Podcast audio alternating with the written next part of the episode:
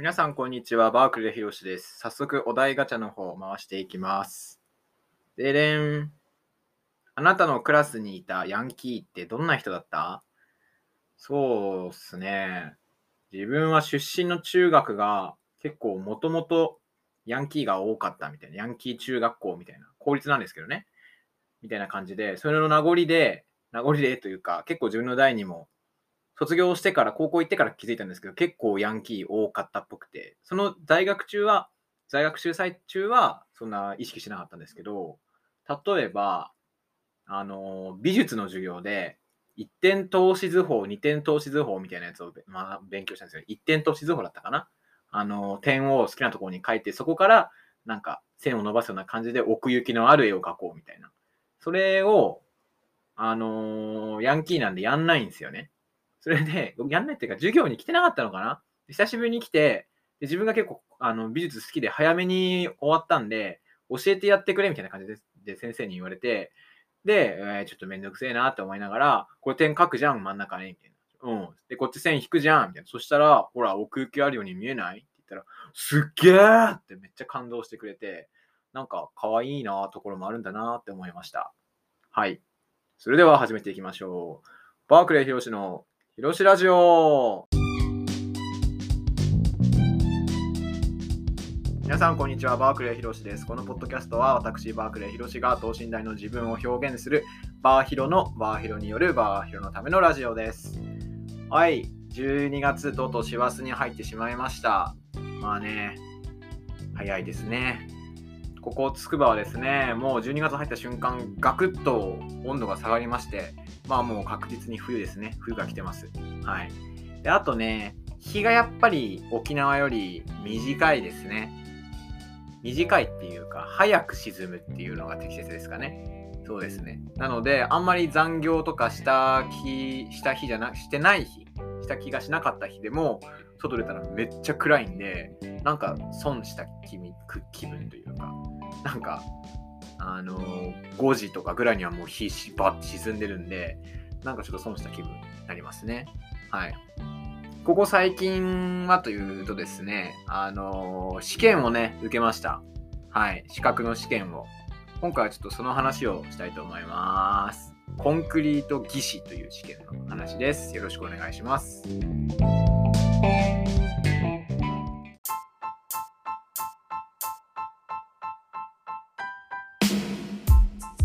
まあね、コンクリート技師っていう試験はね、別に国家資格とかでもないんですよ、全然。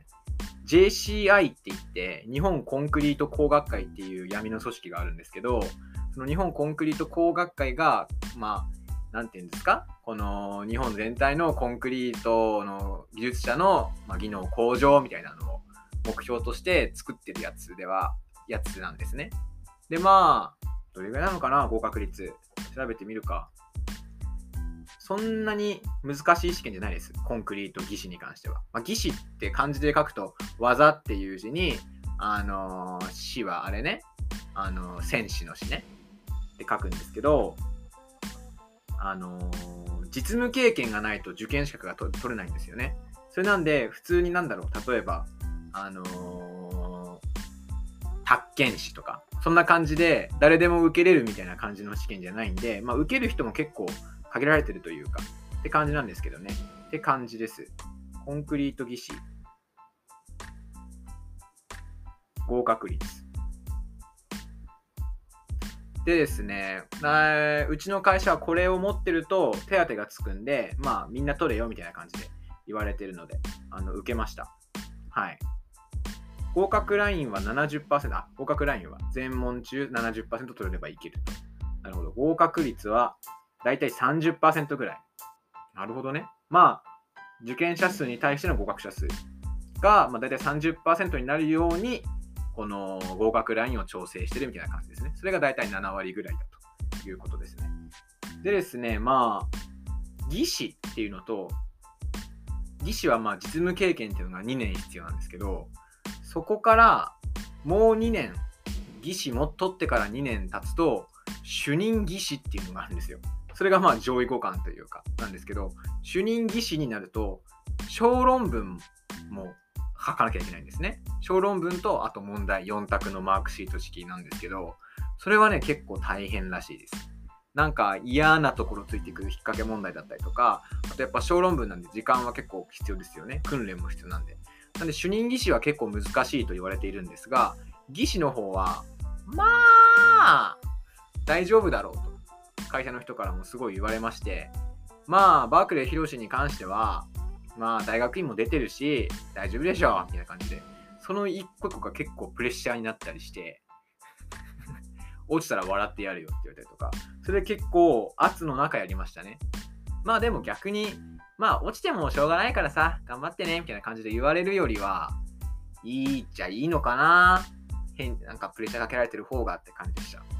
で、まあ、受験地がですね、いろんなところから選べるんですよ。選べるっていうか、まあ基本自分の近の住んでる近所なんですから選ぶんですけど、何会場だったかな？まあ日本の資格なんで日本のだけなんですけど、6カ所ぐらいあるんですよね。北海道とか。で、まあ自分は東京の会場で受けたんですけど、今回東京の会場が横浜ででしてね、まあちょっと遠いですよね。パシフィコ横浜っていうすごい海っぺり本当にみなとみらい駅っていう、あの、ザ、なんかこの、他の県の人が思う横浜みたいな感じのところで植えてきました。で、まあ、駅着いても、結構この人が行く、みんな、なんですか、まあ、もちろん人はいっぱいいるんですよね。みなとみらい駅なんで。人が行く方向とは別の出口の方から出て、結構その海の方に、不当というか、まあえっ、とね、臨港パークっていう公園、海に面してる公園がすぐ近くにあるんですけど、あまり人が田舎行かないよう、行かない、少ないような方向の方の出口に行くんですね。なので、駅降りる、あの電車降りる、まあ、人いっぱいいます。で、ゾロゾロゾロっていう流れとはちょっと反していくんですよね。他の人たちはまあ、ショッピングモール、近くにマークイーズだったかな、みなとみらいとかなんかまあいろいろ商業施設とかがあったりするんで、そっちの方に釣られないように出口入れて、で、テクテクテクテク歩いていくと。で、やっぱり不安になるわけですよ。本当に受験日今日で合ってんのかな時間今日で合ってんのかなみたいな。もちろん何回も確認してますよ、受験票とか、あの、要項とか。なんですけど、なんか、当時は2ちゃんかのとのまとめで、なんかセンター試験今は忘れた大学の入試のなんか試験当時のセンター試験に、のスレッドみたいな、センター試験のスレッドのところに、いよいよ明日から本番だね。これまでの成果出せるようにみんな頑張ろうみたいな感じで書き込んでる人がいて、その人が受験の日1日目の夜に書き込んでるんですよ。なのでその書き込んでる人は、その入試の日程間違えてて、1日目を受けることができずなかったっていう書き込みを見たんですよね。嘘か本当か分かんないですよ。それをコピペで見たので。なので、それを見て、ちょっと怖えなっていう気持ちがあったんで、まあ、ちゃんと確認していったけど、駅降りても、みんなザーって行くのはショッピングモールの方向。その中、歩いてるの自分一人ぐらいだったんですよ、本当に。で、本当にこれ合ってんのかな時間も結構まあ、ちょっと早めに着いてはいるけど、まあ、でも、東京会場なんだからめっちゃ人いるだろうし、関東中のね、あのコンクリート技師を目指す者たちが集うわけなんで、合ってんのかなって感じで、マジで自分一人しか歩いてなくて、駅の構内を。それでまあ、なんとか出口出たら、まあ、よかった、いたんですよね。ズーって同じあの受験票入った封筒を手に持ってるあの人たちがね、めっちゃいたんで、まあ安心しましたね。結構受験してる人は、まあ、うん、男女比で言うと、91、頑張ってもう82、まあ男ばっかですよね。でもまあ女性も結構いました、思ったよりはいましたね。で、結構老若男女問わずというか、まあ若い人もいるし、うーん、40代、50代、会社に言われて 受けさせられてるみたいな感じの人もいましたね。はい。で、試験はね、内容的にはね、まあ、ちょっとやりか、計算問題とかもあるんですけど、その計算問題とかも、その計算問題やり方は基本一緒だけど、ちょっとひねってるみたいな感じがしましたね。こんなことを別にここで話しても 何の意味もないかもしれないけど。はい。それで自己採点もしました。ただね、この、ま、自己採点できるテストがどれぐらいこの資格試験の中であるのか分かんないですけど、あの正式な答えっていうのがまだ出てなかったと思うんですよね。その時は出てないんですよ。ましてや、あの試験当日の日なんて。それなんで、まあ、有志がね、なんかブログが結構有名なブログがあるらしくて、コンクリート技師、主任技師に関しては。その回答を集めて、まあ、問題用紙ももちろんそうですね。とかいろんな人の回答を集めて、で、まあ、そのブログの主の本人もちゃんと解いて、あの模範回答みたいな。100%正しいか分かんないけど、これが回答なんじゃないかっていうのを出すサイトがあるんですよ。そのサイトが当日、試験当日の、ま、試験13時ぐらいから始まって15時半ぐらいに終わるんですけど、あのー、その日の夕方ぐらいにはもう出してましたね。それ見て、一応、2問ミスだったんで、多分大丈夫かなと。マークミスとかしてなければね。って思います。なんでまあ、受かったらまたここで報告させていただきたいなというふうに思います。で、まあ、技師はね、時間が勝負みたいな。それこそさっきのセンター試験とかだと結構数学とかめっちゃ時間問われ、時間が大事みたいな感じの時間に追われる試験と追われない試験があると思うんですけど、技師は全然時間には追われないですね。時間には追われないっていうのは、あのー、ていうの？余裕があるって意味ですね。この刻一刻となくなっていく残り試験時間にどうやってこう処理していくかみたいなのが問われる試験では全然ないってことです。それなんで、回答時間2時間あるんですけど、1時間だったかな？経ったら、一旦退出できると。で問題用紙持ち帰りたい人は、その場では一旦試験官に問題用紙渡して、その試験が終わった時間、2時間後にまた来いと。試験終わったタイミングで来れば問題用紙渡しますよっていう風な感じのシステムなんですね。それなんでまあ、1時間で退出可能な時間になりましたって言われたタイミングで問題用紙渡して出て、でもやっぱ問題用紙は欲しいんで、そのまま近くのあの港未来の公園とかをうろうろ散歩してましたね。結構ね、2、3ヶ月ぐらいは、まあ、勉強もそうですけど、やっぱその、さっき言った、あの、プレッシャー、職場の人からの圧があったんで、受かったらまずいなっていうような、この精神的な思い、なんか、なんだろうな、ものがあったので、それが解放された感じがあって、もう非常に良い、あの、お散歩ができました。銀行パークってところね、いいですね。すっごい家族連ればっかで、あのー、なんかサッカーしてたり、バドミントンしてたりみたいな。カップルより家族連れのが多かったかな？散歩をしてる人とか。そんな感じでした。そんなとこ散歩して、まあ、問題用紙を取り返してきて、みたいな感じで、無事に試験終わりましたっていう話です。はい。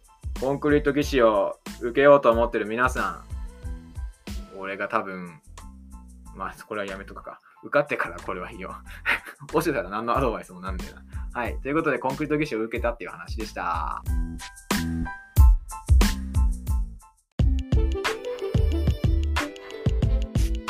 バークレー広しの広しラジオ、そろそろお別れのお時間です。いやーね、ほんとね。だからもう試験が終わって嬉しいって感じなんですよ。で試験終わったからね、ポケモン買っちゃいました。ポケットモンスターのスイッチのやつ、スカーレット、バイオレットを買いました。この話をね、じゃあ次回したいと思います。私はポケモン、スカーレット、バイオレット、どっちを買ったのか。そして、えー、最初のポケモン3匹、何を選んだのか。来週まで考えといてください。興味ねえっていう感じですよね。あとは、あー、ワールドカップがなんか激アツらしいですね。はい。あのー、頑張ってほしいですよね。ドイツとオランダに勝つっていうのはなんかすごいでしょうね。全然サッカー知らないですけど、そんな感じがします。ヨーロッパ勢に勝つっていうのは、すごいっすよね。やっぱなんか作戦とかあるんだろうな、みたいな。なんかフォーメーションとかあるじゃないですか。ああいうのもちゃんと知ったらもっと面白いんだろうなって最近思ってます。ただちょっと、はい。そこまで勉強するほどではないかなっていうような感じで思ってます。まあなんかこのね、うん。そういう社会で話題になってる出来事みたいなのを知らないということがかっこいいと思っている時期が私にもありましたけど、やっぱり知っとかないといけないことっていうのもやっぱありますよね。ある程度話題に乗らないといけない、それが大人なんじゃないかみたいな感じで最近思い始めた次第です。はい。バークレー広しの広しラジオ、今日はこの辺でお別れです。お相手はバークレー広しでした。日本